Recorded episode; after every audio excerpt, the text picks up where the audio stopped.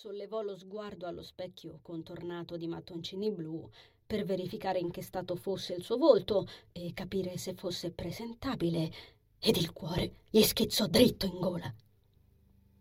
Dallo specchio lo fissava un uomo, grosso, nerboruto e minaccioso. La struttura di quelle spalle e quella vigorosità gli ricordarono in modo impressionante quella di suo padre Andres. Sul torace disadorno, sul quale albergava soltanto uno spallaccio di cuoio o forse di pelle, adornato di simboli che Dan non comprendeva, eppure, eppure li conosco e come? Sono rune si intravedevano dei tatuaggi sbiaditi che si mangiavano ogni centimetro distinguibile di pelle.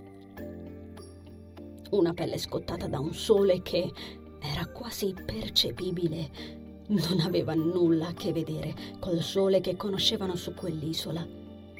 Non più. Anisa sbirciò quell'espressione del tutto frastornata nel vetro, nascondendo un sorriso divertito e fingendo di lavarsi le mani. Grazie, Nazar. Adesso concentrati.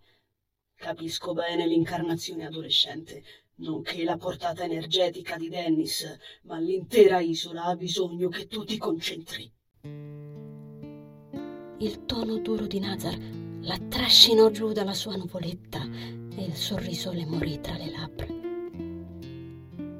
Il dolore che aveva scacciato per un po' la raggiunse e le si infilò nei lineamenti, restituendole parzialmente la tipica espressione nascosta che Rudy portava con sé e che Nazar detestava vedergli addosso. Ma era necessario fin da subito che ricordasse qual era il suo compito in quel luogo. Stai bene? La ragazza annuì e non si ribellò alla stretta. Non le spiaceva un contatto fisico una volta tanto. Ci fu un po' di silenzio, in cui il chiacchiericcio del locale, il frastuono del temporale che martellava sui vetri ed i profumi di pesce si presero tutto lo spazio. Anisa studiò ancora una volta quel cielo nero, provando una fitta allo stomaco che Nazar avvertì come se fosse suo. Infine lei esternò mentalmente perché quel cane ci sta seguendo? Tornò a guardare gli sconvolgenti gioielli blu di Nazar, fingendo di non notare la smorfia che gli increspava le labbra, come succedeva di rado. Il bambino accanto a loro grugnì ed Isabella ridacchiò dalla sua postazione. La mano di Nazar continuò a circondare quella di Anisa. Nazar?